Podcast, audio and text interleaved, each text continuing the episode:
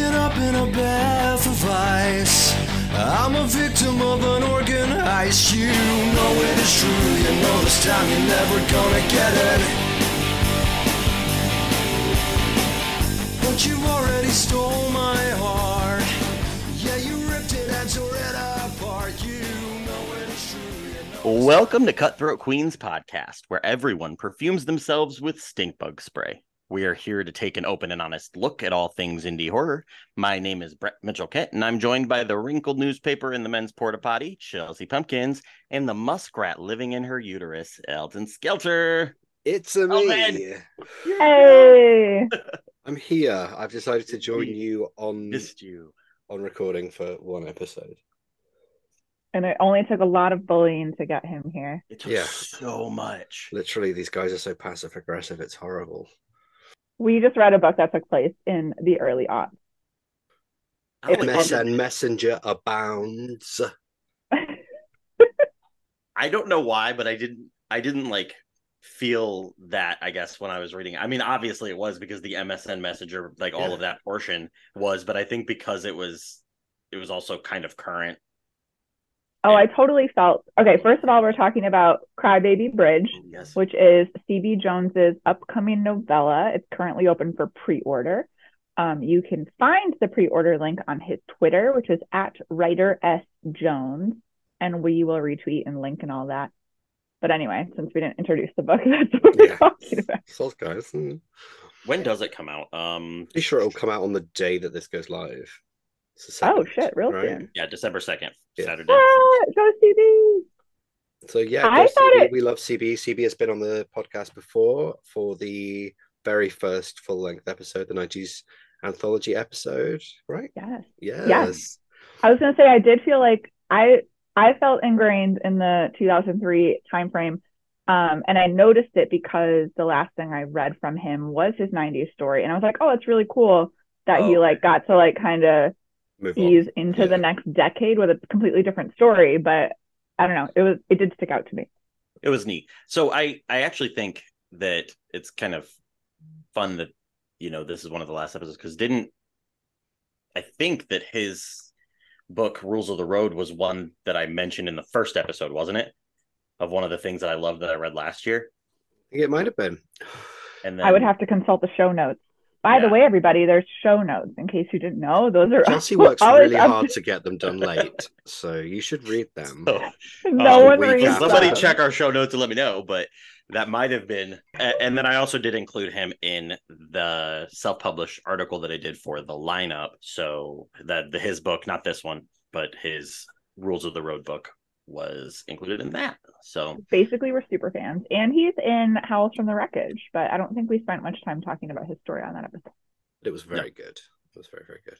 And we are kind of on a, a self-publishing binge at the moment. So we're we're really like looking into what um, we can read self-publishing wise, and CB is uh, a favorite of ours from the self-publishing world. correct. And that is actually what this episode is about. We were able to sit down with two pretty successful self-published authors, um, Noelle Ihli and You can't say it like that. Do it again. Catherine Silva. yes you She- can you can yes you can they're friends Silva. Ailey, you sounded like you were trying to do Jamaican. Because I've been saying it wrong this entire time. She told me uh, when we met, like talked, she's like, "Yeah, it's actually not Ely," which was what I've been saying the whole time. which Yeah. you would know ellen if you listen to the podcast Well, I haven't done it yet because I haven't got time. I've been Oh. writing a book. Remember writing, Chelsea? no can you tell me what sit that's in front of a computer. You- when i she'll, she'll do it eventually, okay? Um, so How I can either book read coming, or write. Chelsea, Pick by way? one. you could do Shut up. both. Some of us do both. Yeah. But sorry, circling back, we all three read Crybaby Bridge by C.B. Jones, and we want to discuss it with or for you. I mean, you can talk back to us if you'd like, but we're probably not going to respond um, in this format. if you want to talk about it on Tik or Twitter or something, we'll reply. Let's just cut that part. Twit talk. But it didn't land. it didn't land it wasn't great Well, yeah, you can try talking to us, but we're not going to talk to you. brett what did you think of the book Ooh, we're starting with me. Okay. So I think that if I was giving it a star rating, I would give it five out of five stars. I think that for what was presented to us, it was done very well. I liked the characters. The characters were very well done. Um, and they were, I think, well realized for the way that it was presented. You know, it was very easy to know them, and what they did and how they reacted was very believable. I've never read a book that had, um, I don't know if this is a spoiler or not, but the the killer type in this book was a new one for me. I've never Mm, seen um this in a book. sexy baby. Sexy baby. Sexy baby. Yeah. So the that was a neat one, and it was also kind of grotesque. Uh, but I think that my only I think that when I say it, it's going to sound like a criticism, but I don't know that it's is a criticism in my eyes. Is that I think that using the format that he did use, which was more like an interview style, I think it made it shorter than it could have been, and I would have liked to be able to spend more time in this story because I was very into it. So I think if he had gone with a traditional format, we could have spent more time in the world and been a little bit more involved. Bear in mind that Brett is a whore for a slasher, so he wants to spend all of his time in slasher stories. That none of them are long enough for him. I do. Oh, also, this is the same thing that I have as a criticism for one of with Elton's books too, is that I've been bitching at him to can expand it for me so I can read what he just told me happened. and I- Everyone is just writing for Brett and his proclivities. So in an ideal world, yeah. So uh that it it sounds like a criticism, but I'm not criticism criticism and criticizing. It's just that I, I really would have liked to be in there a lot longer. Now, what did you think, Chelsea, for calling me out? Um, I will disagree with you respectfully. Um, I loved the format, I but I I think it kept the pacing really quick, which was a benefit to this story. Um, and I thought CB did a really good job of balancing all of like the major slasher plot points with Mhm. without spending too much time. Like I don't think it was like no part of it was overwritten or boring or overstayed its welcome in my opinion. But you probably read a lot more slashers than me though, so grain of salt. Um it had like a really engaging kind of what's the word like I don't know, beginning. Um like that was the word that you couldn't grab. no. I was looking for the different word and I just I compromised. I settled. Um, I thought the introduction was cool. It introduced the format really well. I was like sucked in instantly, wanting to know about this mystery. Um, the framing of the story is our narrator um, is a writer and has a, a bit of like writer's block, for lack of a better frame. And he knows his wife underwent some sort of accident as a teenager, but she never talks about it. And she finally says, Hey, I have an idea for your book. Go write about my accident, but I'm not going to tell you the story. Go learn about it from people in my town. So he like goes back and he interviews all these people who were alive at the time and he mixes in um like MSN Messenger um chat transcripts with like um brochures and newspapers and like coroner's reports but and then also just like interviewing chatting and stuff. So I don't know, that works really well for me. I love like a epistolary or like mixed media Yeah. type of So it- story. Yes, I agree with that portion. I do love that format of a Mhm. book. But yeah, I I would rather have read okay. the entire story as it was and then also this. I thought his once like every so often too, he would put in these little like um kind of humorous interludes that they like made me laugh out loud. Like when they were like, "Oh yeah, that that girl in high school was such a bitch." like Oh yeah. he's like, "Of course he said that." Yeah. yeah, I love I loved how interactive it was. It was like the interview, they were all obviously conducted separately, but then they kind of referenced each other within it to keep the flow of the story. It was really clever. Yeah. And like Brett hates when I say this, but I could picture it as a movie. Like it reminded me a lot of of anybody who watched like the adaptation of Daisy Jones and the Six. Um or just any sort of like almost like a VH1 mockumentary. Like I, I kind of had like early Oh, okay, supernatural vibes from it, like season one supernatural. hmm, It was kind of uh it kind of gave me that sort of uh that that feel that kind of that kind of vibe 'cause it was like the right kind of time and um those kind of urban legends that Mhm. it's dealing with were very sort of prominent in sort of early supernatural before they ran out of ideas and kept killing everyone I do think that he did a very good job at being immersive with it, which for how short it was, it he he really did because I didn't Yeah. even realize how much I felt immersed in it until I was like I I live in kind of a small town. It's not like tiny, but small enough. It's rural. And I was driving downtown and then I'm like, oh, because I was thinking about the cruising that they talk about, which is actually something that that happens downtown in my town. It was neat. Oh, still? that yeah, teenagers don't do it, though old people do. Oh, that's But- funny. Yeah, they they cruise and it's obnoxious. It slows everything down. But the I thought about it again and I'm like, wow, it did. He really did do a good job of bringing us into that portion. I could picture it, yeah all of it, where they went. Um, one question I have for both of you is I had a concern when I started because interview format and we're interviewing supposed like implied survivors, right?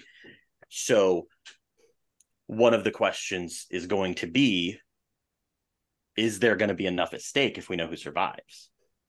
And I actually was very pleasantly surprised because in in my opinion, I'm asking I'm answering my own question. Sorry. That I, I feel you? though I was I'll worried just about log off.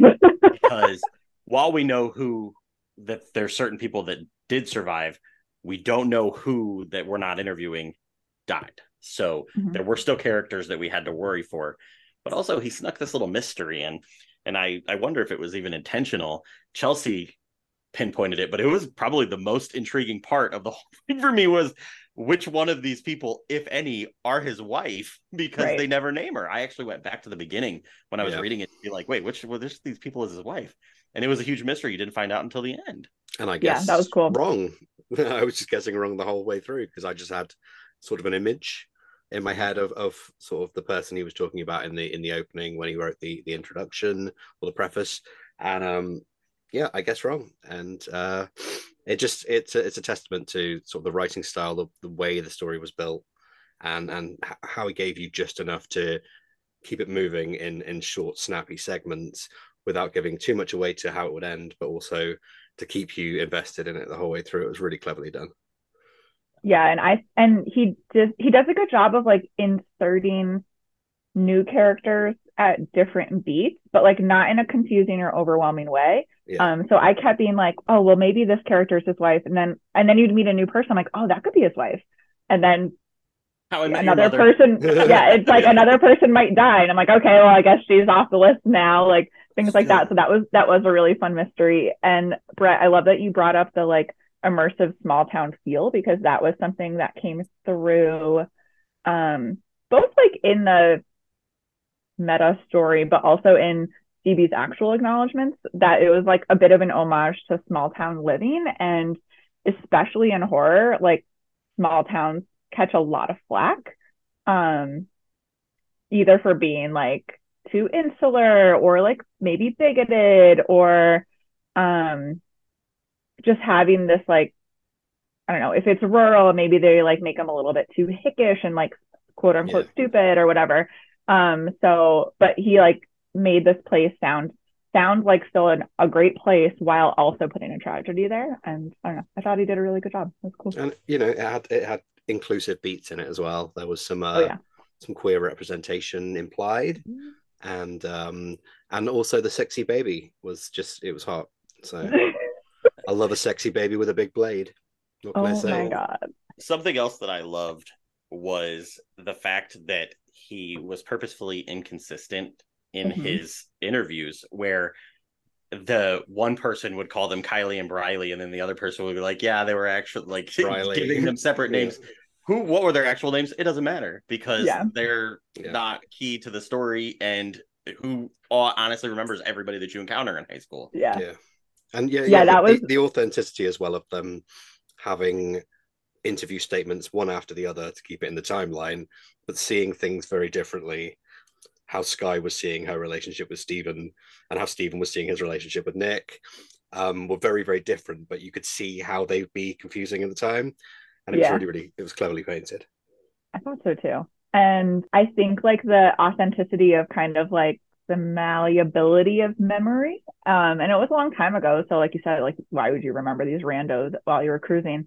Um, also fits super well with the urban legend Yeah. aspect of it. So like, and he's like, yeah, you know, something something so bad happens and so much time goes by, like everybody has inserted their own like rumors and details and like legendary stuff into it. Yeah. Um, so that was well done too. it It, kind was of a really like, great it kind take. of had like a YA into adult feel because it was kind of Yeah. represented from both age groups, which was really, really cleverly done. And and urban legends are a huge part of anyone's like horror, like diet growing up.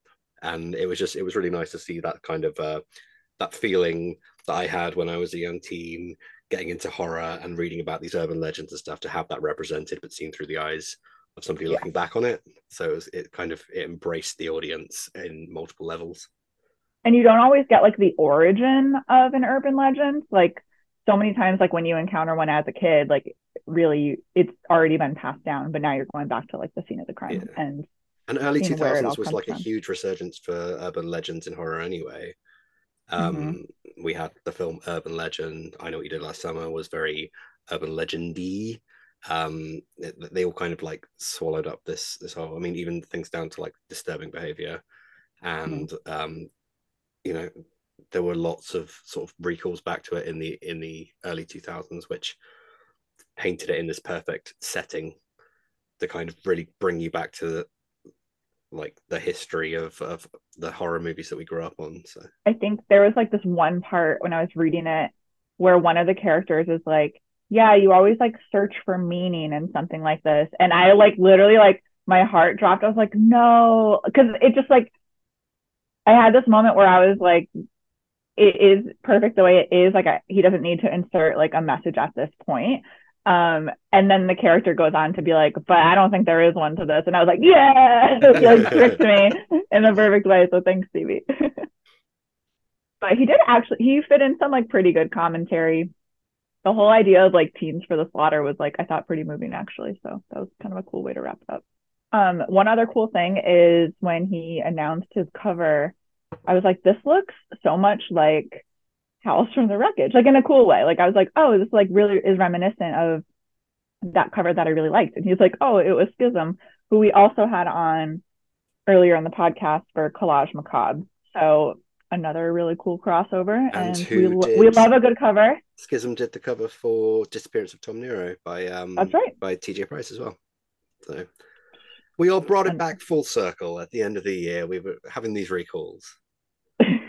tied it all together Yeah. So what what what else has anyone anyone been thinking and reading and doing about lately then? oh well um you know it's the holiday season which means i'm spending money more than i should but one thing I spent money on that I don't regret is um, I backed the Kickstarter for Haven Spec magazine.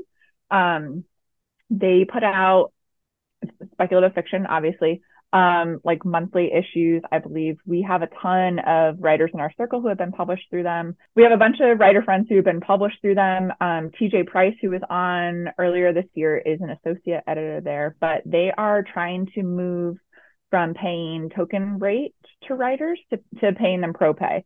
Um, so they have a ton of tiers of rewards and stuff. So I think I signed up to get like a year's worth subscription or whatever. Um, but they have like perks, like you can get edited by famous people or Tuckerized, or I don't know. They have all an enormous list. Um, and Leon Perniciaro is the editor. He's a real good guy. They do, I think every other month they limit their windows of publishing or limit their windows of submitting to BIPOC and LGBTQ plus people only. So they're also like out there doing doing the good work. So if you have it in your heart, definitely go check out their Kickstarter. It's ending soon, so um, we would love to get them over the finish line. Sounds fantastic. Um, so I read a lot of self-published books. I can't talk about all of them. As I already mentioned, if you wanted to check out some of them, there was that article that I mentioned earlier that has some. But one that wasn't in the article that I actually read recently, it's very small. So Chelsea, you'll love it. Oh my Um, god, yeah. It's it's called The Poisoner's Last Ride by Kenzie Jennings. and this one um it's it's short so it's kind of hard to tell the full story without it spoiling it but it's basically about um this poisoner who's also like a, an auditor so it's like a legalized poisoning um in a like a post-apocalyptic mad max kind of world um and and she's on the run and you know the i can't give any more but it's it's very neat it's it's called a post-apocalyptic love story so it it feels to me kind of more like a love story to the post-apocalyptic genre Ooh, I love that. and uh, so I would definitely recommend checking it out. I honestly I didn't even know what it was about when I bought it. I bought it because it had a cute cover, and so I was like, "Meh, it's it's it's small, why not?" So I I did get it. It's just a novella. So The Poisoner's Last Ride by Kenzie Jennings. Cool. Thank you. That sounds up my alley as well. You know, I'll put it on the TBR. Um, Elton, Yeah. do you have, do you have anything to say? Yeah, um, no, no, I don't. Okay. I'm um I'm a sleepy bunny. I've been working on my own stuff. I haven't had a chance to do a lot of reading outside of reading slash for Lethe Press. Um, and um, I, I see everyone releasing books, particularly self-published authors releasing books. I've done self-publishing myself, and I'm in awe of people who can manage to do everything themselves in this way. I think it's such a talent, and I think you should all be like highly commended for the amount of work that goes into it. Fuck Jodi Picoult. Um, and yeah, that, that's that's just that's all I have to say on that. We will be back after this short break, but we will be joined by self-published authors Noelle Ihli and Catherine Silva. Back in a minute.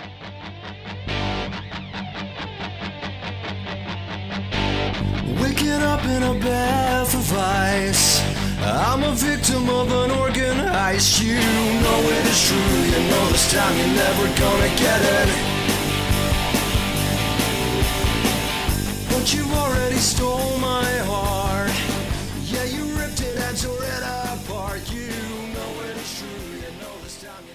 And we're back. We're joined by Noelle and Kat. Noelle W. Ihli is a thriller suspense author. She lives in Idaho with her husband, two sons, and two cats. When she's not plotting her next thriller, she's scaring herself with true crime documentaries or going for a trail ride in the foothills with her trusty pepper spray. That's important. Definitely important. and we are also joined by Kat Silva. Kat is a Maine horror author, a connoisseur of coffee, and a victim of cat shenanigans. Kat, I think we might be um, separated at birth, actually. Um, she yeah, I think a, so too. she's a two-time Maine Literary Award finalist for speculative fiction and a member of the Horror Writers of Maine, the Horror Writers Association, and New England Horror Writers Association. Catherine is also editor in chief of Strange Wilds Press and Dark Taiga Creative Writing Consultants.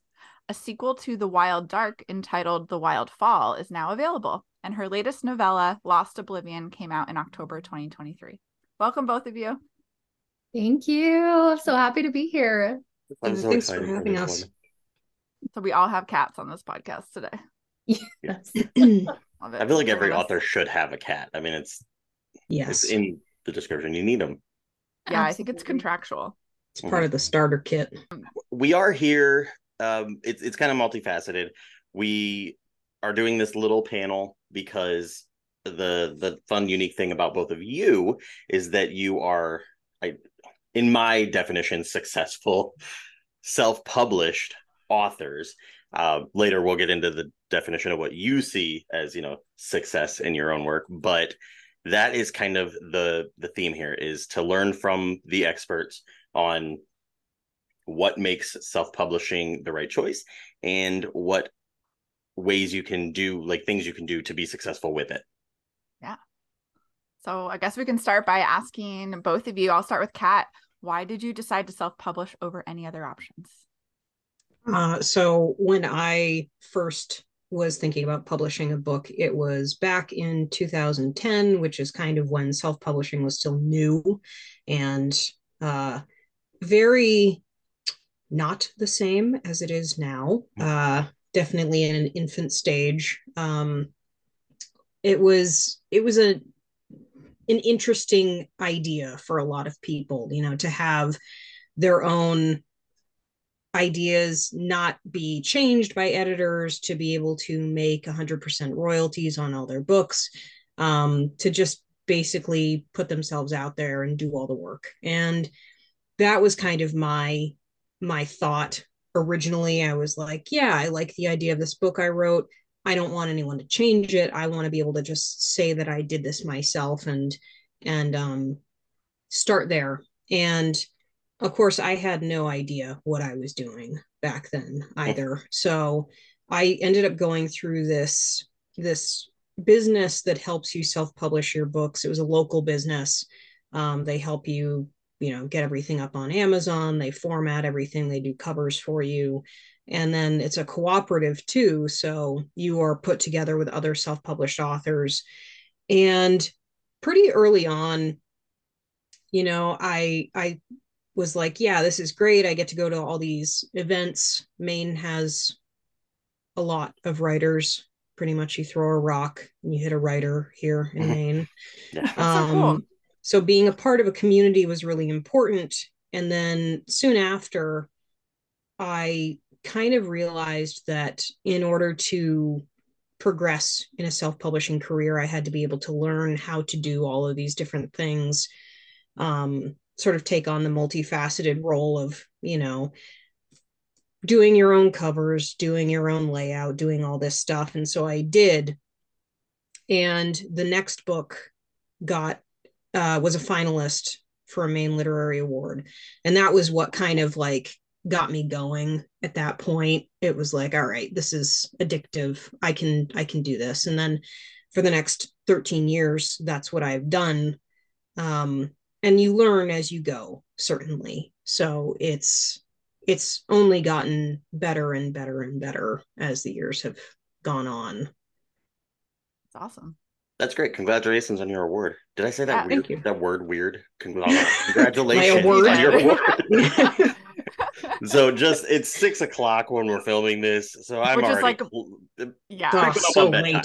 Yeah, So- Brett is like this is like a midnight to him. It's insane. so that that's really neat. I know that Noelle, you you had a, a slightly different story. You you came from publishing in a couple of respects, right? And then went into being an author with the self-publishing. How did you make that decision? Yeah, and actually that kept me from deciding to self-publish for a long time. I love Kat's answer. You were so intentional about this. I kind of backed into it uh sideways.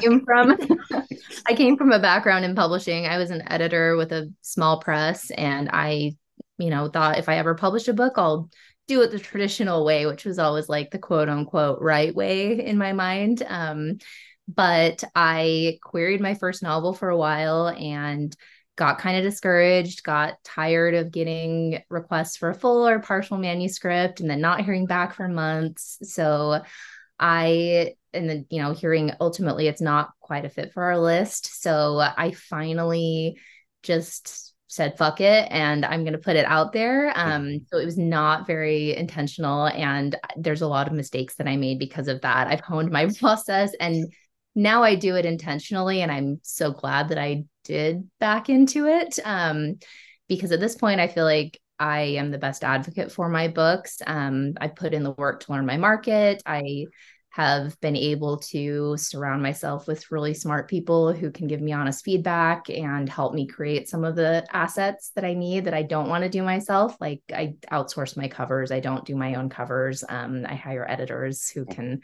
give me some of the feedback I don't want to hear. Um, but uh, yeah, so I did not do this intentionally, but I wouldn't have it any other way. I'm so glad this is where I ended up. I think Yeah, with that- both that- of your answers, there's like I, I don't know, there's definitely a stigma out there about self-publishing, which is why we Yeah. were really excited to have this conversation on our podcast.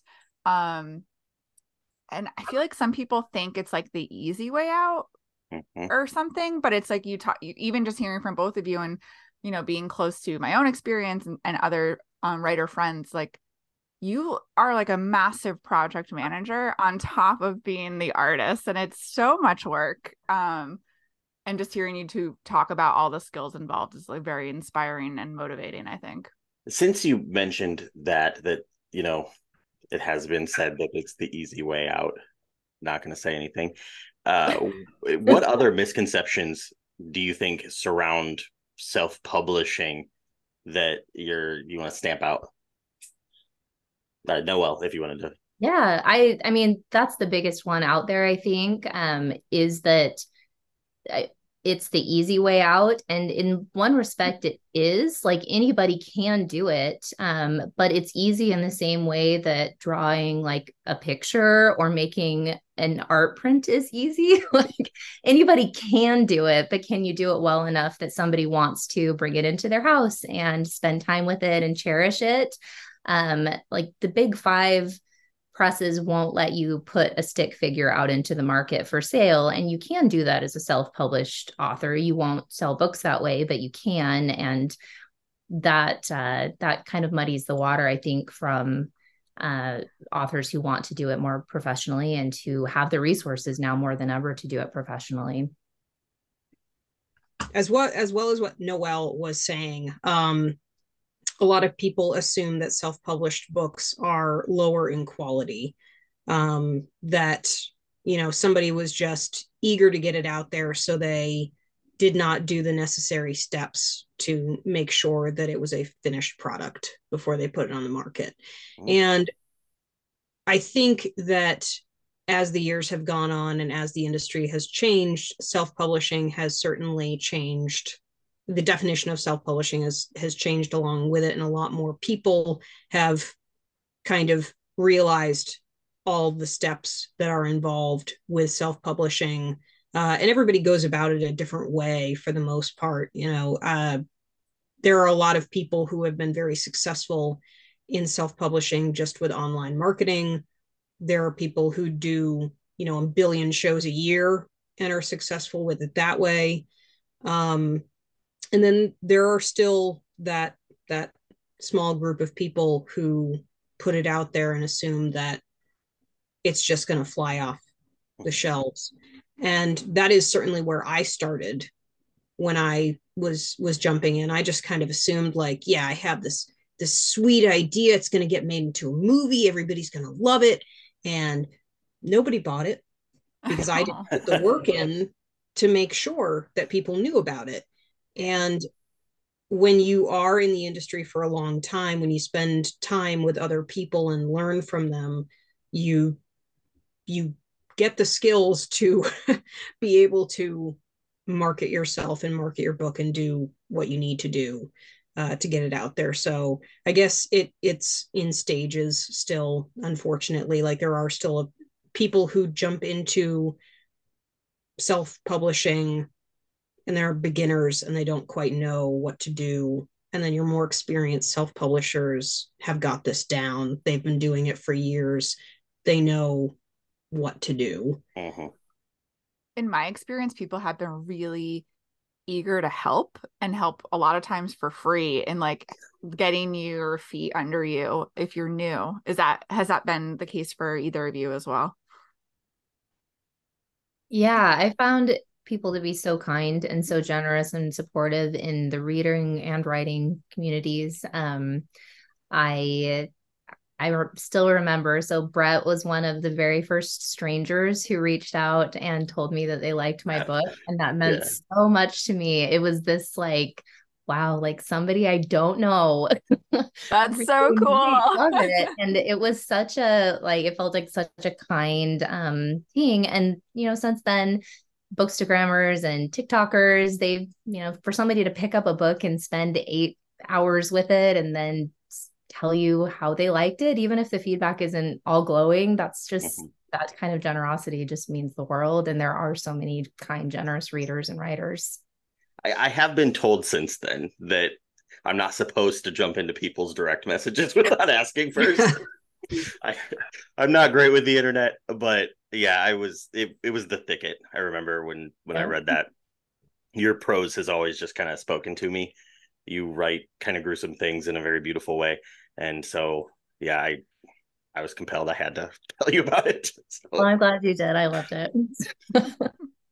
so the uh Kat, you mentioned that the marketing side of it was a portion that you had to learn uh, what marketing tips for people that are maybe looking to self-publish or realistically i guess anybody can use these because it's Yeah. all about marketing even Mm. if you're going through a publisher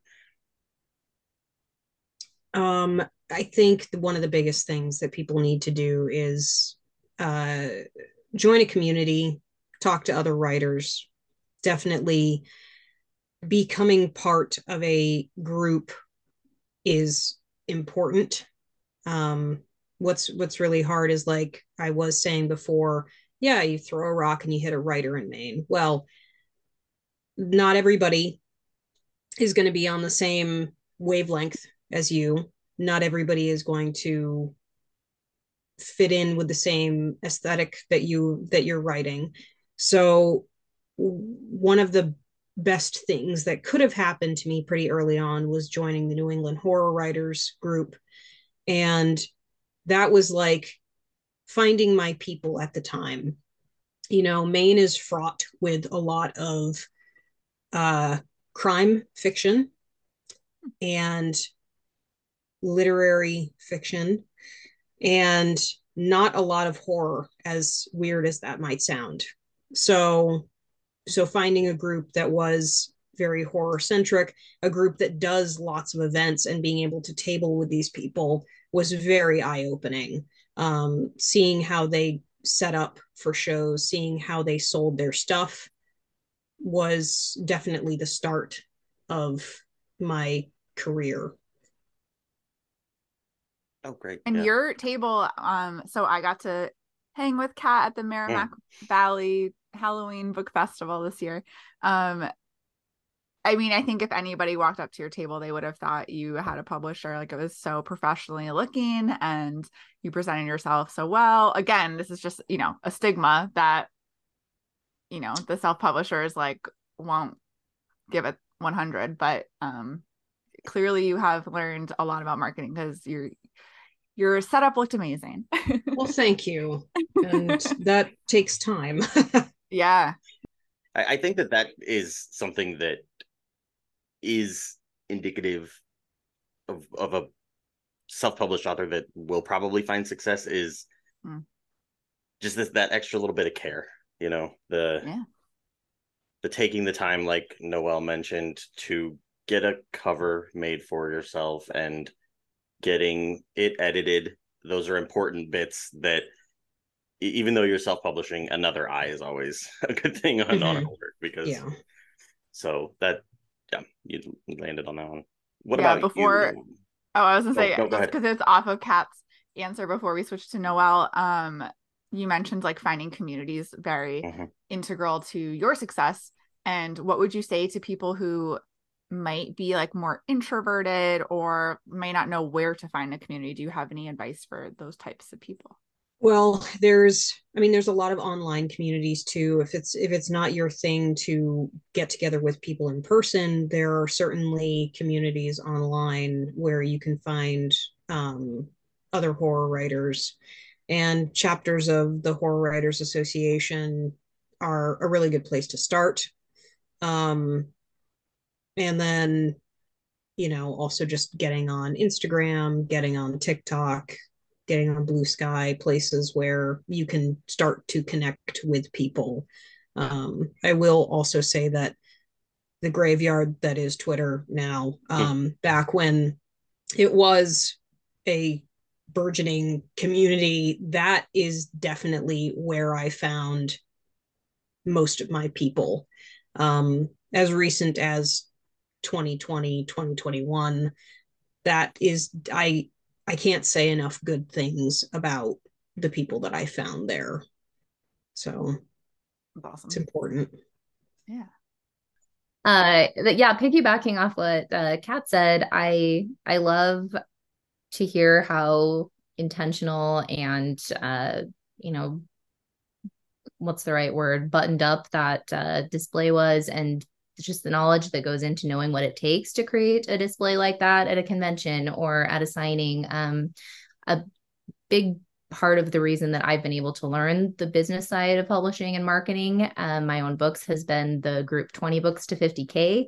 I think that is a absolutely phenomenal resource to someone who wants to dip their toes into the idea of self-publishing. It's primarily focused on the business side of self-publishing. So it talks about marketing, newsletters, Amazon ads, Facebook ads, and uh, it was so eye-opening to me. I think I had in the back of my mind that uh, really leaning into the marketing and like essentially the money making side of publishing a book was somehow cheapening my work and my craft but that's what allows me to reach new readers and it allows me to do this full time um, whereas you know if i push my book out there timidly and hope that someone might read it with one eye closed mm-hmm. then i won't find very many people, but the ability to give myself visibility and advocate for my book the way a publisher would, because there is no publisher that's advocating for it, that mindset has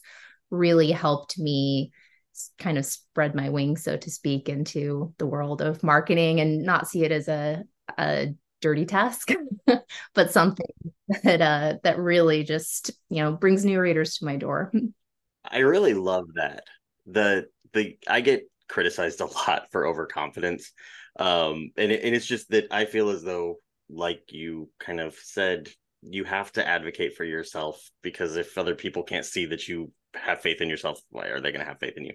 So, yeah, well, there's a lot of like, I feel like people are out there, like the pure, well, I don't know, this is a stupid way to frame it, but people who are like, very into the art side they're like well my art should speak for itself like i shouldn't have to push it and i'm like well we live in an age where everybody's attention span is two seconds long and we have mm-hmm. a thousand options. You open up your Kindle, you open up your Netflix, you open up Spotify. Like it's so overwhelming. Like you need to convince yeah. them to pick up your stuff. Um, so I love that. What is that? 20 books to 50K? Is that like a website or a book or a group? What is that?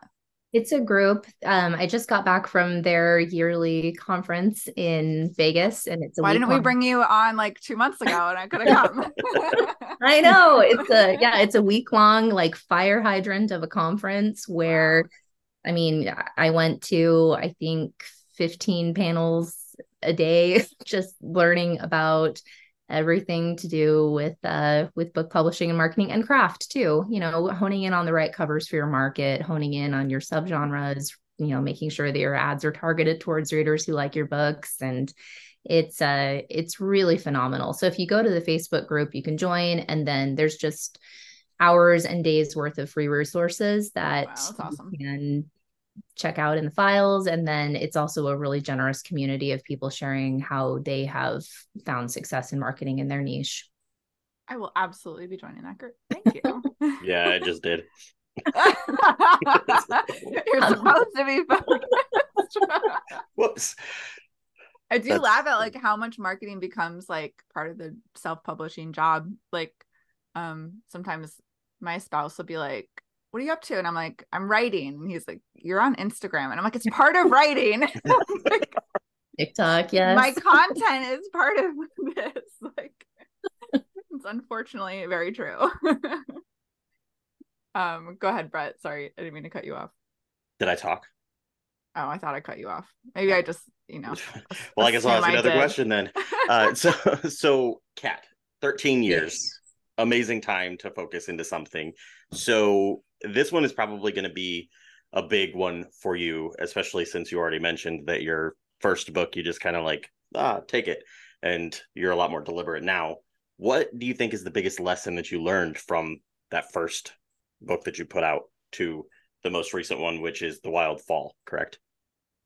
Um, yeah, I I think that back in the day, it was it was more about saying that I I did something versus wanting a story to just have legs and and go and be out there in the world and have people read it um, because I felt this story was important.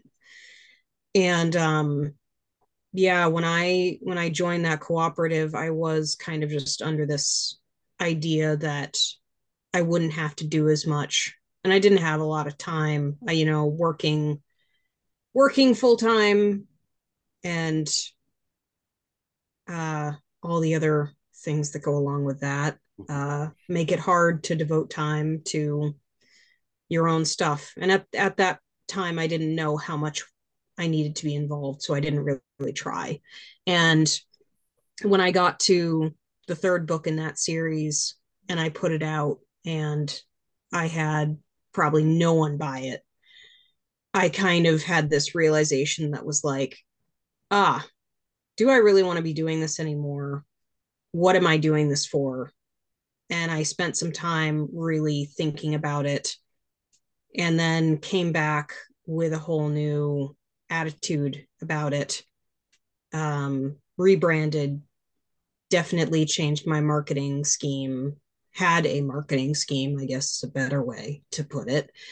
Um, did more research, learned how to make better covers, um, you know, found better editors, just put more into it and kind of to a point where I will say this this last book I may have destroyed my mind a little bit with how much marketing I did because you know it's it's several months later and I'm I'm still kind of burnt out uh where I was you know just it's it's hard to to try and do a lot of things and run a full business yeah. at the same time and then be creative on top of that to and be keep creative that on part top of that. you know strategize your posts for social media every day on you know five or six different platforms uh contact people to podcast with to do shows with to uh yeah i just Not um to mention, like you did all of that coming back from like what could be like a devastating career-ending blow for a lot of people. Like to put a book out and not sell any. Like a lot of people would be like, "Screw that, I'm done." And like, so for you to reframe and like really tap into what you were trying to achieve, I think is really admirable. it took it took a few years i mean that Yeah. that last one i had put out in 2015 and i didn't put anything out again until 2018 so i had to i had to really think about it and i had to really take some time with it before i knew that i was ready to jump back in Do you want to um same question to Noelle or should we change it up, Brett? Same question. Yeah. I, mean, that- I want to know all of it. This is this is so interesting. We'll to me. keep you all for three hours. I'm sorry, but I'll- th- I mean, I'll- because it's it's a shorter time frame. Because I I it's been a, a few years, maybe, right? I don't know. Yeah, I just put out the thicket in 2021. So it's been a pretty short time frame for me. Um, I'm still learning, I'm still finding my feet in some ways, but in other ways I feel more confident than ever that this is like the thing I want to keep doing forever. So I think the biggest lesson I've learned given that short time frame especially is how much is possible. I when I very first started, I had like a teeny tiny idea of what I might be able to do with putting out a book on my own and if an agent had approached me then and be like, "Hey, we're going to scoop up the thicket," I would have lost my mind and been so excited. And at this point, I've turned down more than one offer of representation from agents from some very cool houses that I I appreciate, but I am in really enjoying doing this. I don't want to mess with a good thing. My books are reaching readers and I'm working full time doing what I love. So I full steam ahead and I, I feel like it's kind of blown my mind in the best way. So just uh I would have looked back at old Noelle and said, just think about it a little bit harder about what maybe. I, Could it, it's very impressive. Four books in like two and a half years and a collection. Uh, that's busy. No, impressive. very and Kat, how how many books have you self-published, Kat? uh i it's weird like, it's I- got to some be a lot because I could name some of them are short stories too so it's i i think it's we're at 10 um but only god i have to think about this. Five of them are novels. Three of them are novellas. And then the last two are short stories. Well, hey, they all need a cover and they all need to be posted and they all need to be marketed. So Yeah. no need Yep. to caveat. um, so it's interesting, like talking about sales and talking about, you know, like what do you want likes on social media or like do you want book talkers talking about it or reviews on Goodreads? Like, how do you define success for your own work? And we'll start with Noelle this time.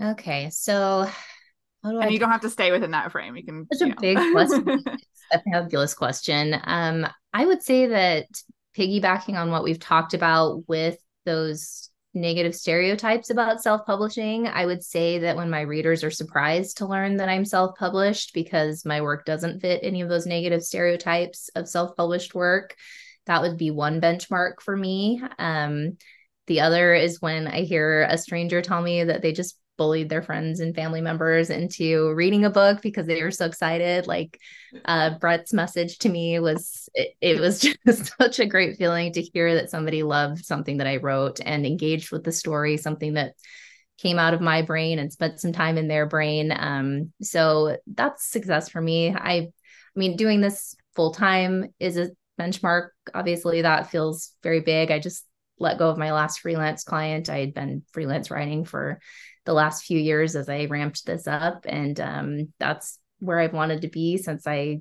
got started with that first novel. So, um, yeah, all of those things.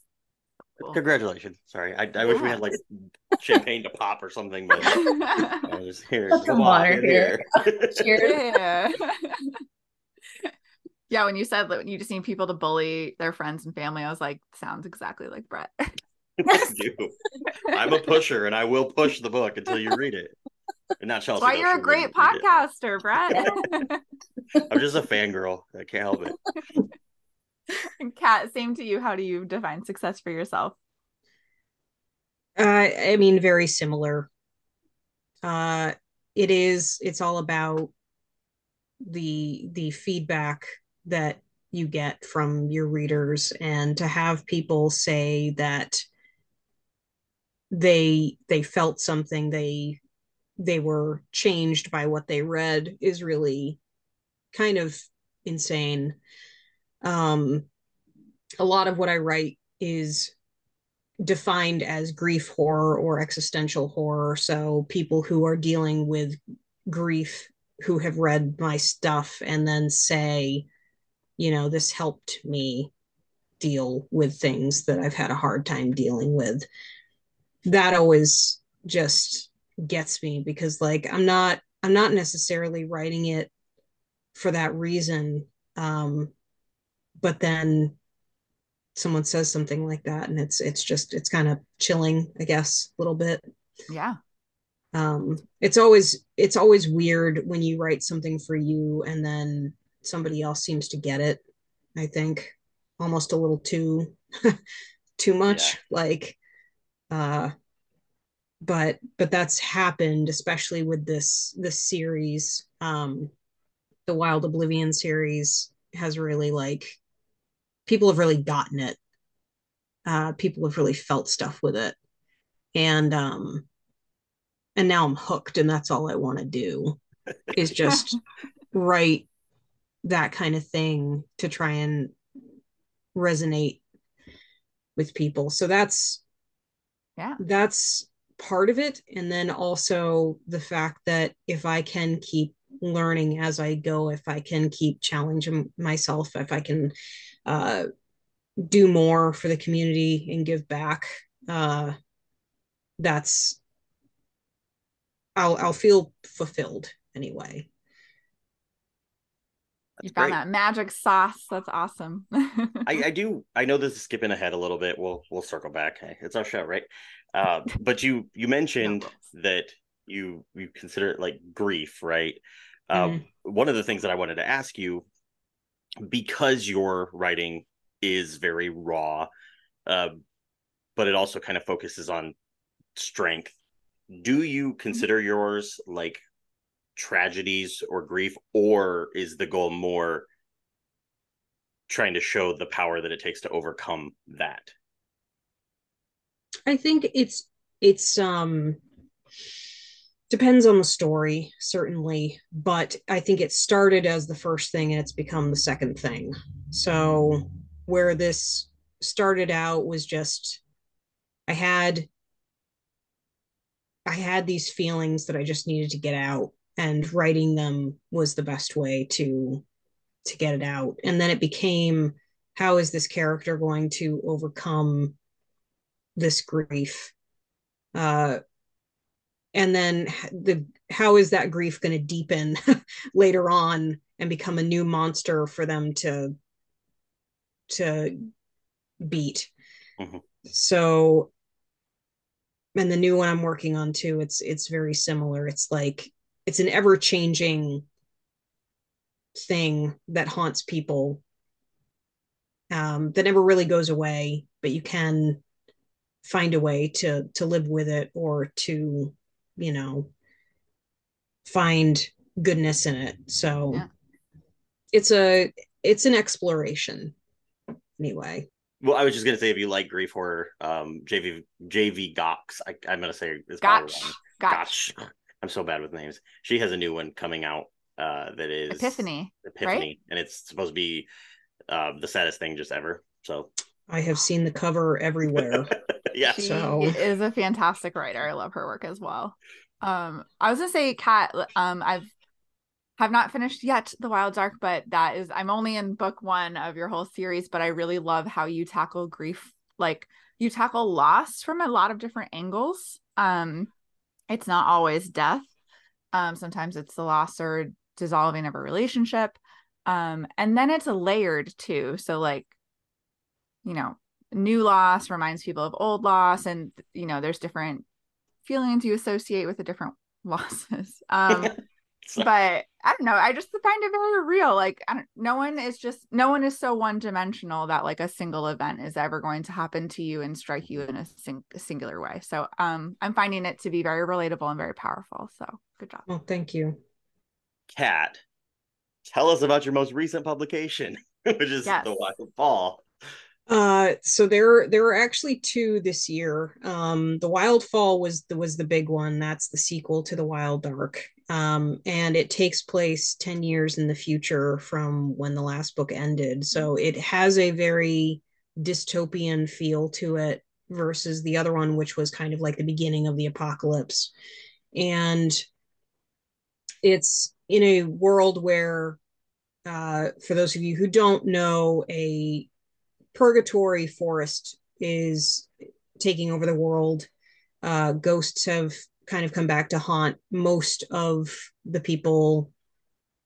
And our main character is haunted by the ghost of her dead partner. She is an ex cop and um, is is trying to survive uh, while dealing with his ghost and the memory of of what happened uh, when he died. So 10 years in the future, I don't want to spoil anything from book one, but it does show our character in a new situation with new people, uh, tackling new kinds of grief and dealing with new enemies and old enemies. And this one definitely has a more fantasy feel to it, a more like surreal horror fantasy feel, which I really enjoyed writing because it's it's just kind of taking it out of our world, a more familiar world, and putting it into uh, more of a nightmarish place. Uh, and a lot of people have asked if this if there's going to be a third book intentionally i i was hoping this was going to be the last one but now that i am getting pressure i don't know. Uh yeah. i might write i might write another one in the future. Uh, it's not on the docket for anything soon. Um and then the other book that came out in October is the sequel to Hallowed Oblivion, which was the prequel to The Wild Dark, just to confuse everybody. I bookmarked um, the tweet that you made that made the list of the order to read it. Yeah. Yes, there is like I'm saving this so I can read in the right order. There is a like it's Always Sunny in Philadelphia, like crazy murder board um, that that shows suggested reading orders for all the books. So, um, and this this was one that I felt I needed to write because I I had a lot of people who wanted more from Hallowed Oblivion. Like they loved the the conciseness of the story, but they wanted more from the characters. Um, and I wasn't done writing them.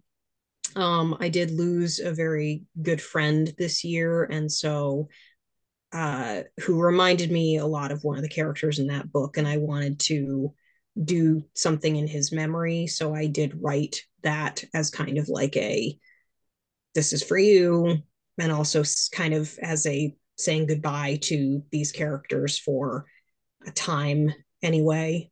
Yeah. Uh, so it was it was pretty emotional, um, and uh, I really hope that people find and read that one. Yeah, I'm really sorry to hear about your friend.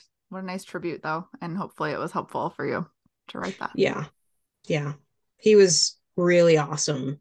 He was a writer also. Um, he actually wrote nonfiction stuff for Field and Stream. Um, so avid fly fisherman, just really cool guy.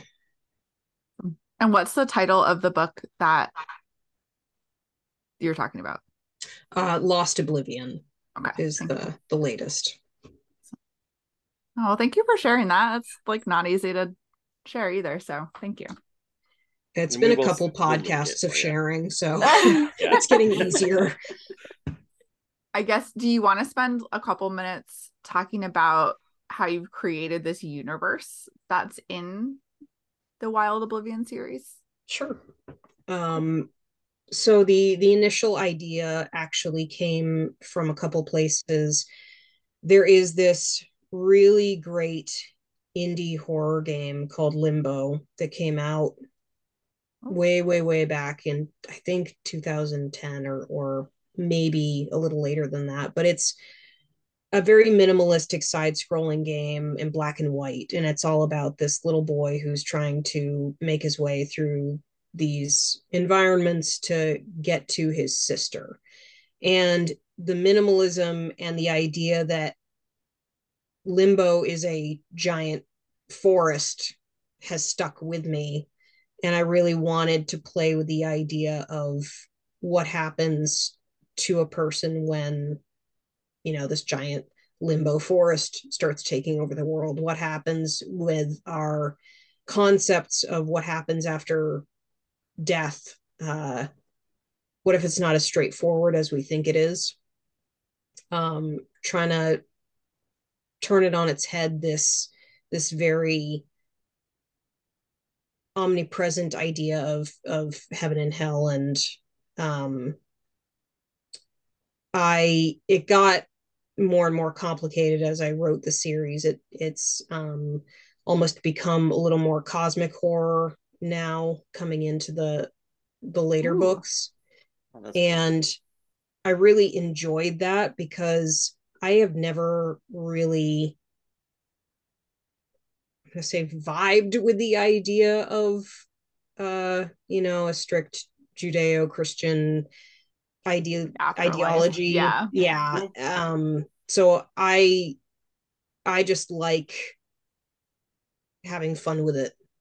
Nice. Yeah and when i first started your book and it's funny you said that Maine has a ton of crime writers because I was like, oh, what a cool true crime story this is. And I think even at the festival, I had only been like a couple chapters in, and I like told my friend Ryan, I was like, you're gonna love this. It's like it's like true crimey, it's really good. And then it totally took a a turn into the supernatural and the horror and it's been re- a really fun ride so it's funny that and now it's turning cosmic so that'll be really fun yeah the uh i i've always liked watching cop shows too so it just made sense for me to to have our main character be a cop and honestly those the two main characters are inspired by two characters from the tv show fringe which used to be on which i still think is one of the best TV shows ever created. Um, so their dynamic, you know, the the the cop, the detective dynamic uh really spoke to me. And you're amo- you're among friends, true crime junkies here.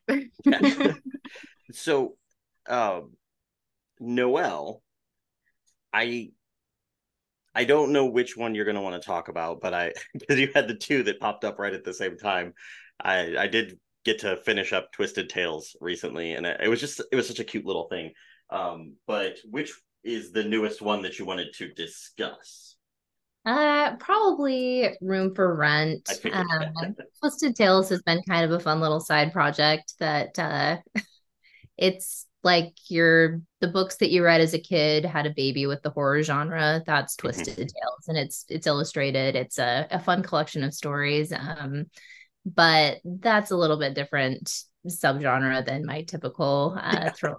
So, so my latest uh, adult thriller um, is called Room for Rent. It's about um, a college senior um, at Boise State. Her name's Naya, and she's in her final semester. She's had a, a pretty rough um, upbringing, grew up in a really high control fundamentalist uh, group. She's kind of hanging on by a thread financially, and she just rented the cheapest house she could find off campus. And it turns out her roommate is pretty awful, and so is the house. And then things just get worse from there. So there's a few spoilers. I I don't know how much more I can say without spoilers on that, but uh, yeah, things get pretty bad. It's uh, I've had a couple of people tell me they they feel like it's like the show Fear Thy Roommate had um.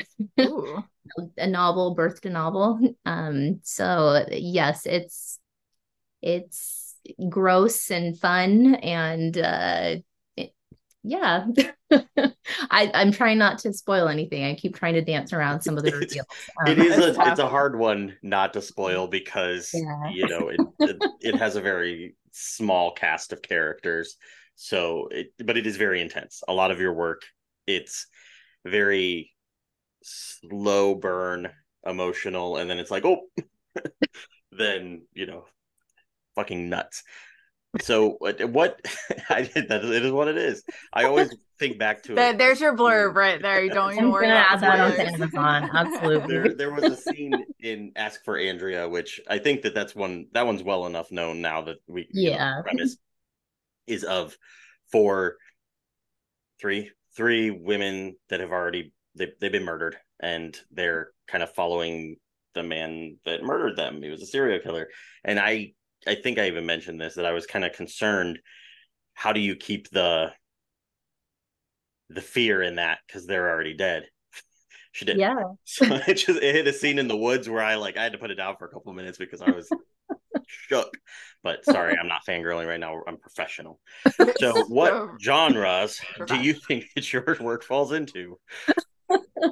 Um, I mean, it definitely straddles a couple, but I think thriller suspense is what I usually come back to. I there's a lot of uh it, technically some of it is horror, but I have learned that it, my primary audience identifies as thriller readers and sometimes horror is a thought-stopping process for thriller readers. So not vice versa. A lot of self-proclaimed horror authors and readers like thrillers, but a lot of thriller readers are a little nervous about horror. It has such a, it's almost like the self publishing thing. It's got all these uh, stigmas that put it in this really narrow little box. So, I could like lot of them yell stuff. about that and Yes. yell and excitedly about that topic for so long because like so many people are like, oh, I don't read horror, and I'm like, but you watch true crime, but you Mhm. like thrillers. and the scariest thing I've ever read was nonfiction. Nonfiction. So like, tell me, make it tell make me sense. exactly where you land. Mhm. But I mean, you you like what you like. I I am one of the horror author writer re, the readers that also really love thriller, but I have to take them in small doses because they stress me the fuck out. They do. Love them. it's it's a lot for me. So so uh, Noelle, I guess I'll just keep talking. Sorry, Chelsea. Uh, but the similar to what I, I asked of Kat, yours, I think everything that I've read from you does fit this pretty well. Where it it typically has a a main POV character, uh, female always that ha- is like the epitome of just extreme strength and it shows the resolve of human nature but then also you focus a lot on the extreme brutality of human nature and sometimes even from both points of view. You you'll be in the head of both the hero and the villain. How do you pull that out? How do you like how do you get yourself into those conflicting headspaces yeah, I love that question. And that made me, that's making me think a little bit. I, uh, so almost everything scares me. I'll put it that way. So I write from a place of like extreme anxiety when I sit down to write a book or plot a new book. Um, sometimes the world feels like a pretty awful place. And I've learned that what helps me manage that anxiety is looking at some of the everyday people who come toe to toe with really horrifying situations and rise to the occasion. Um, so that's who I look to to grapple with my own anxiety. And that tends to play out in my books that I will, it helps me to kind of be the the one at the wheel and throwing somebody into this horrible situation and then uh, kind of clawing you know, helping them claw their way out. Uh, I tend to discovery write a lot, so I often don't know how somebody's going to get out of a situation, and I'll have to uh, sit with it for a while. There's a scene in Run on Red, which was uh, the book I released last year, where the main characters are in like this awful crawl space, and I didn't know how they were going to get out. So I just sat for a few days. Like I was really stressed out about it. It's like we're still oh. in the space. We're still in the space.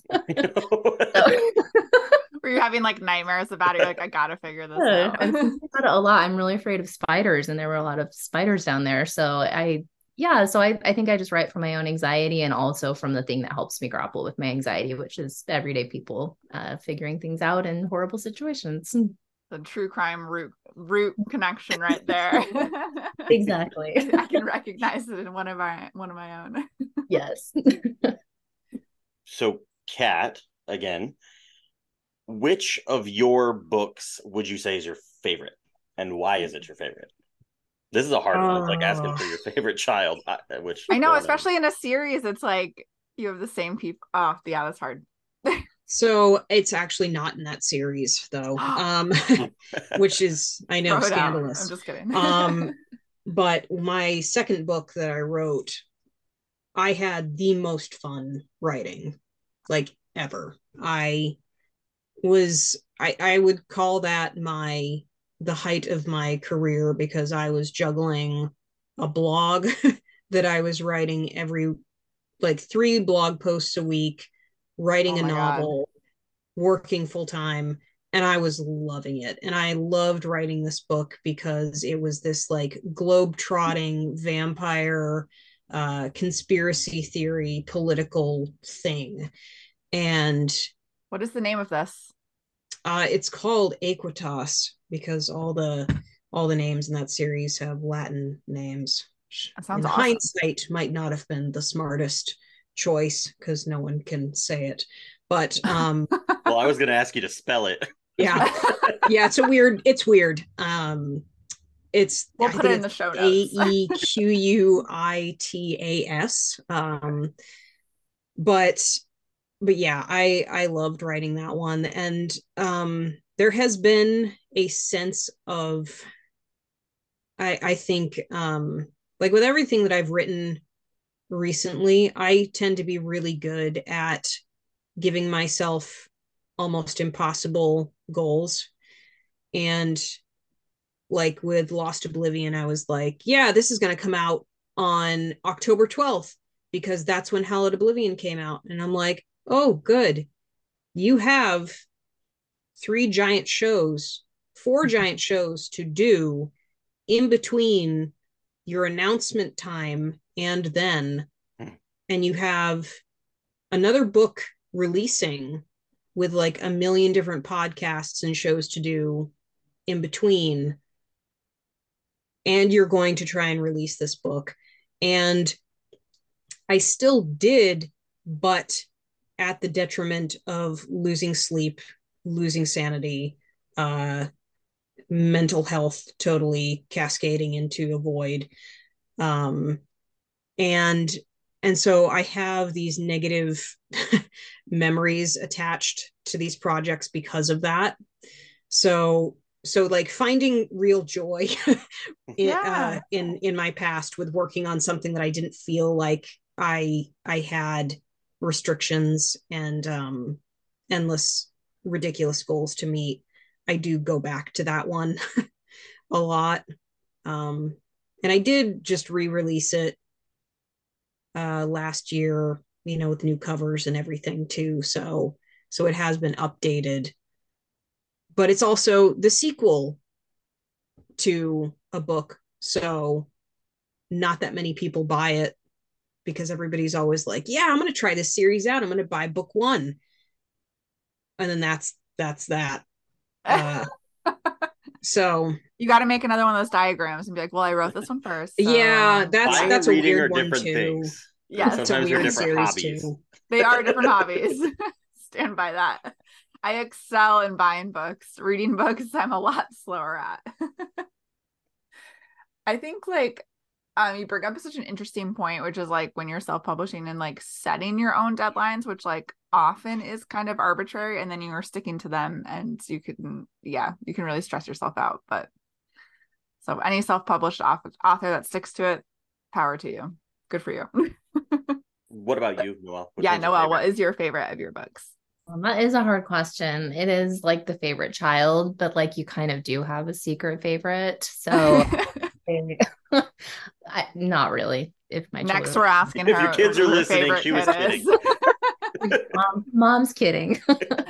um, I would probably say it's Ask for Andrea. It's the one that got me most in my feelings while I was writing it, just trying to imagine like what the damn afterlife is like. I'm an atheist. I don't really ascribe to any like I maybe agnostic is a better word, but I was a challenge. I knew I needed to pull in something because there's ghosts in my book and so I had to spend a lot of time just like thinking about what I would want. And as I was writing it, it like got me, it got me all teary as I was thinking about these like three ghost women that I was writing about. Um, and uh, that's been really fun to have writers, uh, not writers, but readers uh, message and have them tell me the same thing while they were reading that you know if somebody who recently lost her husband just sent me a message and said that uh, she that was what she was going to think about was that that's how the afterlife was like was that someday she'd just be able to go through all of her memories with him again. And so i yeah i think it's just something that connected with me pretty hard emotionally. And uh, i just kind of got to love all those three ghosts quite a lot what a like interesting thing that the two of you had in common that we didn't even plan for. So yeah, that's pretty amazing. um, that's kind of a good segue into a question that popped in my head as you were talking. So I'm sorry I didn't send this to you ahead of time, but um how what is the best way for your readers to support you whether it's like where to buy where to review when to review when to buy like what how can you help us help you as self-published authors That's a great question. I mean, if you're asking that question, you're probably already doing it. I mean, reviews mean the world. Like I I genuinely do, and some authors don't, but I genuinely do read every single one because each one either tells me something that I want to do more of in the future or something that I can learn from or just kind of gives me the warm fuzzy that they spent time with something I made and connected with it. Um so yeah, reviews are huge.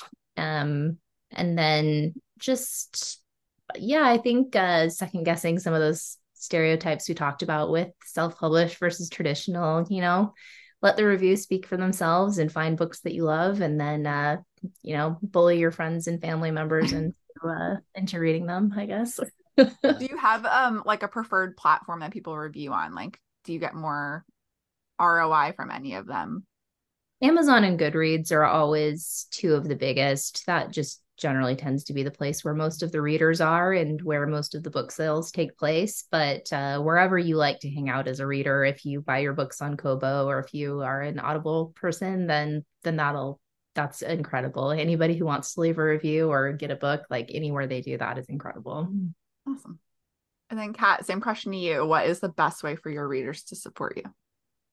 I mean, it's very much the same. Um, if, if everybody you, write reviews, yeah, if you liked if you liked something that I wrote, I'd love to see a review or a rating, you know, whatever you're comfortable with. It doesn't have to be long.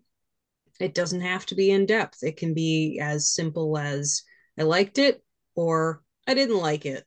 Um, and no matter no matter what you share, your review is important. And um, it just helps people see our stuff in uh, the sea of books that are yeah. out there. Um, and then I, I guess the other thing I will add is no matter if like if if you are reading on ebook, if you are reading on paperback, uh, if you are reading the audiobook, um, I'd love to see personally, I'd love to see more reviews uh, for the audiobook versions of a couple things just because I know that the narrators did such an incredible job. Um, Your narrator is very good. I'm enjoying like, it a lot. Like she's insanely good. And she's currently doing the sequel right now. And she couldn't uh, she's also an actress, so she was part of the whole SAG AFTRA strike and couldn't do any work during that whole thing. So, ooh, that's tough. Um, I didn't even think so of that yeah, crossover. It's, but... it's been a really rough few months, um, and a lot of the narrators that that authors get to do their projects are just super passionate about it, and they love what they do. And um, I think audiobooks are one of those things that that don't get as many reviews generally um, or as many like podcast opportunities or um, online uh, blog review options as as other formats do so yeah so yeah that's my one plea i guess would be give the audiobooks a try I love audiobooks. I love when self-published and indie horror people are on audio because as my fellow hosts will know, I'm a slow reader. So I'm like, yes, play in my ear while I'm doing laundry. Thank you. but I love it. That's good. Good to know. I I'll actually I that. listened to one book. I, I don't listen to a lot of audio. I, I do most of my reading like the old fashioned way.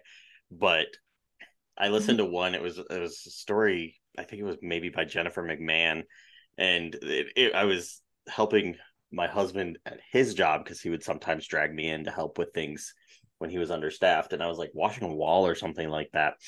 And I was listening to it not on headphones, and it like a sex scene popped up. And it was like blaring the sex scene. and I've never listened to another audiobook because it just completely scarred me because there were other people there, and all of a sudden it's like, oh god, this guy's listening to porn. now you're scarred forever. Yeah, no more. No I more mean, audio. headphones headphones would solve the issue. Yep. Yep. Or Chelsea, you could stop trying to be my boss. I'm gonna bully you the way you bully your friends. Um. So I, Noelle, I do want to ask because you mentioned ask for Andrea, and that one's kind of the most. I guess they're all speculative. Speculative is kind of like a eh, term. What does it really mean?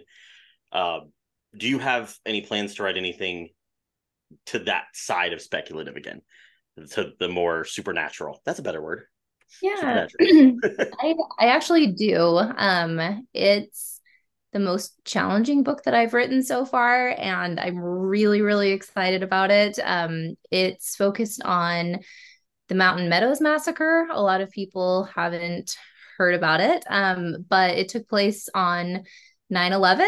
Um, and it was one of the deadliest massacres in US history until the 9 11 that we all are more familiar with. Um, it was 120 immigrants from Arkansas, mostly women and children who were killed by religious zealots um, in southern Utah. Um, so there were 17 kids who survived, and one of them who blocked out the memory of the attack, is one of my protagonists. Um, so the book will have multiple POVs, including her mom, who didn't survive the attack. And um, there are some supernatural elements in there as she is trying to grapple with these nightmares and memories of uh, things that she's blocked out. So um, I'm really excited about th- this book. I think it's going to hit on some of the things that uh, got me right in the feels with Ask for Andrea.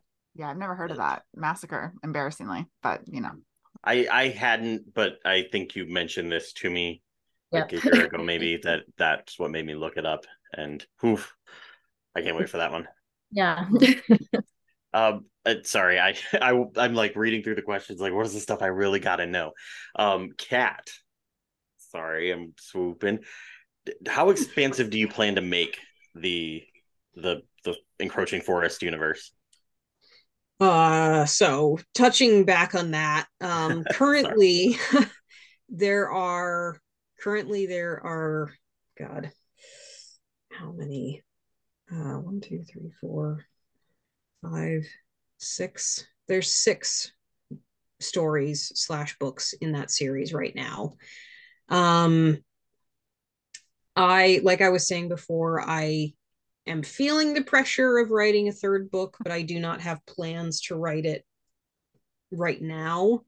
Um, I did have another idea for a sequel to Dan and Andy's Karaoke Holiday, which is the Christmas story in this series Ooh. but I I don't have that ready at the moment. I think really the big thing is that I need to take a break from it because I've been going pretty hard on this series for the last 2 years and um I I will be you know, I probably will be writing some more in it later on, but I don't have anything concrete planned at the moment.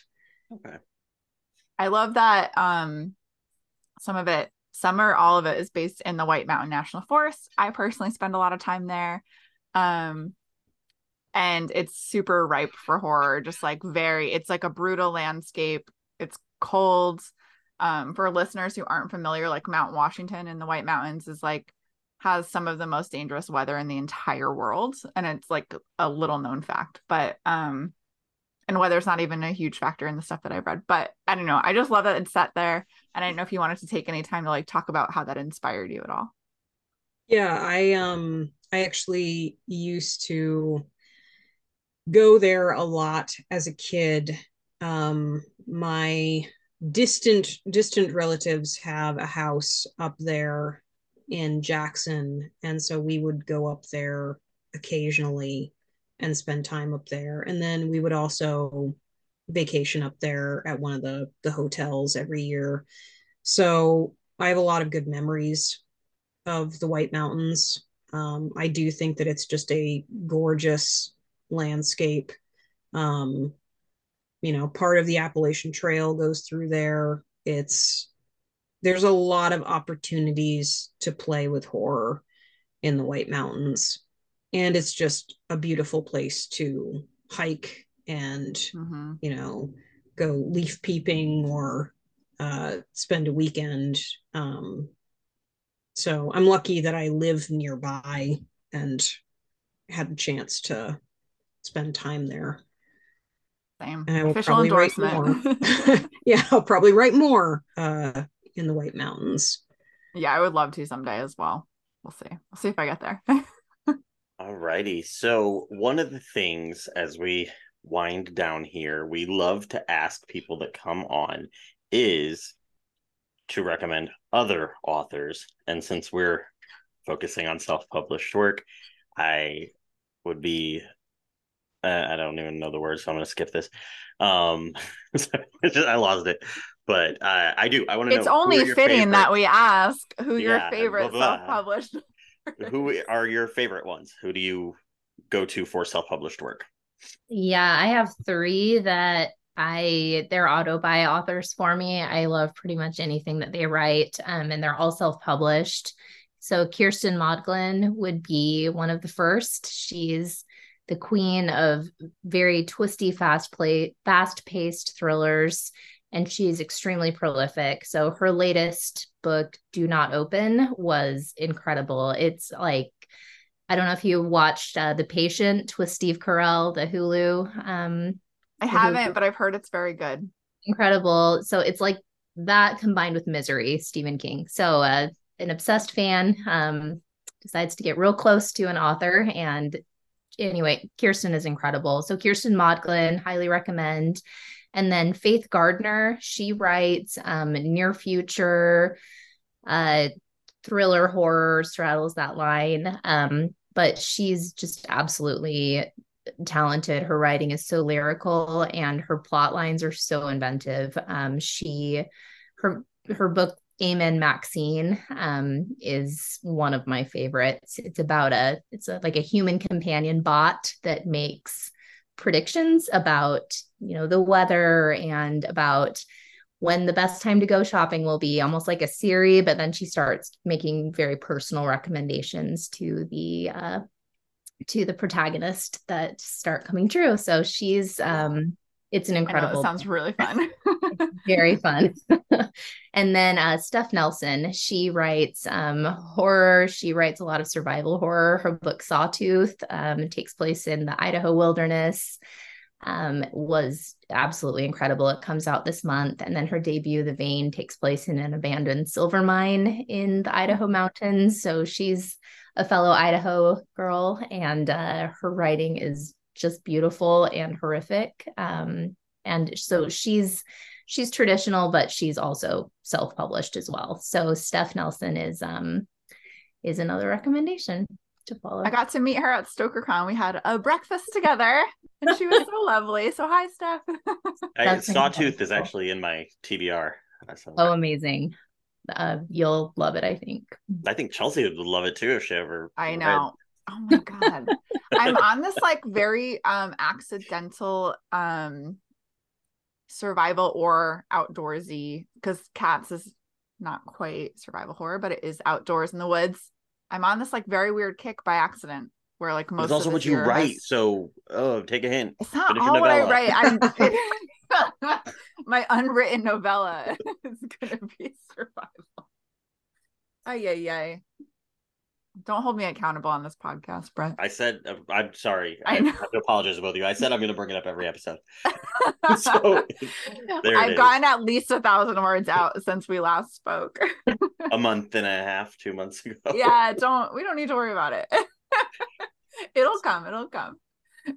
Kat, that that made me. You? Yeah, I'm definitely going to check out Steph. I I had my eyes on it, um, but that that mine one looks that sounds really good to me. So Fantastic. I've seen very good things about it. All right, Kat, how about you? What are your favorite self-pubbed your recommendations? Um, so I I have a few um I think they're all women actually. Um good. We love I that. Uh so Antonia Rachel Ward, who is also the owner of Ghost Orchid Press, put out a novel this past year called Dreamscape. So it's her first self-published self-published novel.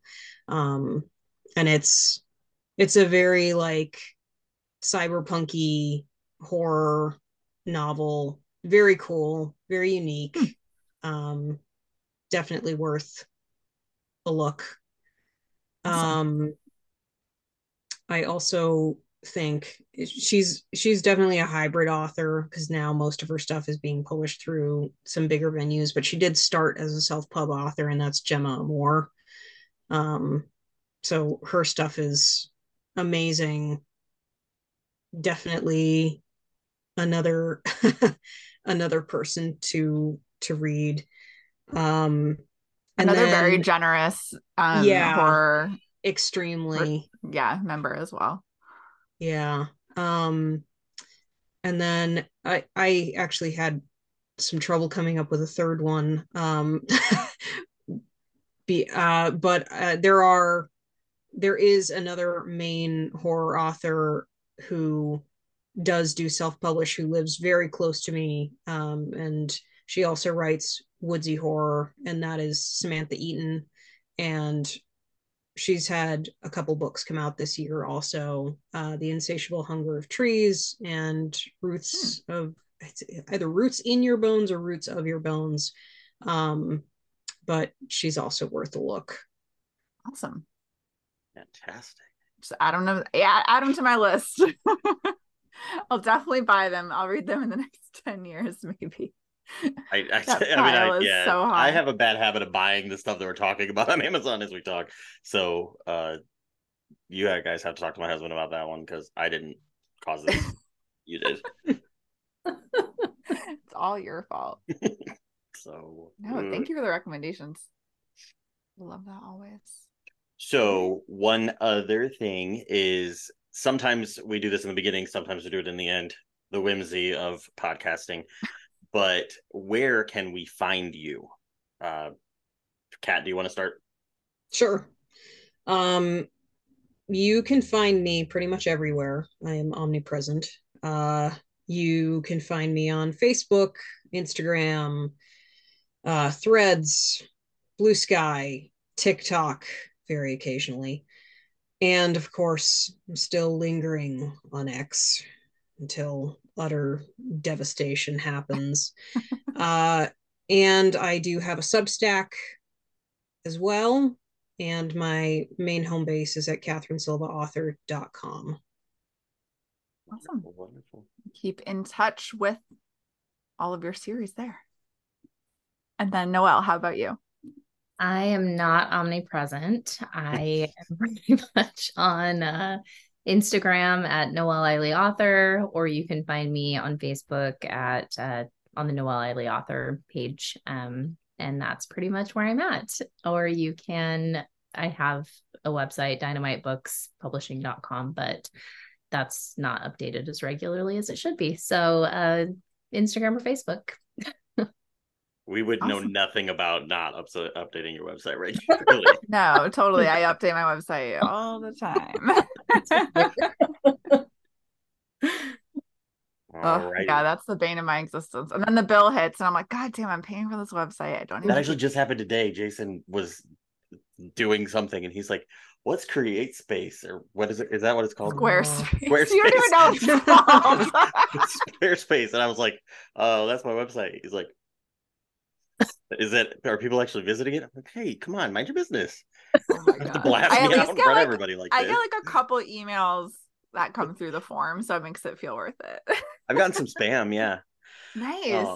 Um, Alrighty, so this has been the Cutthroat Queens, and you are welcome. I miss Ellen. Why isn't he here to do this anymore? Waking up in a bath of ice. I'm a victim of an organized. You know it is true. You know this time you're never gonna get it. But you already stole my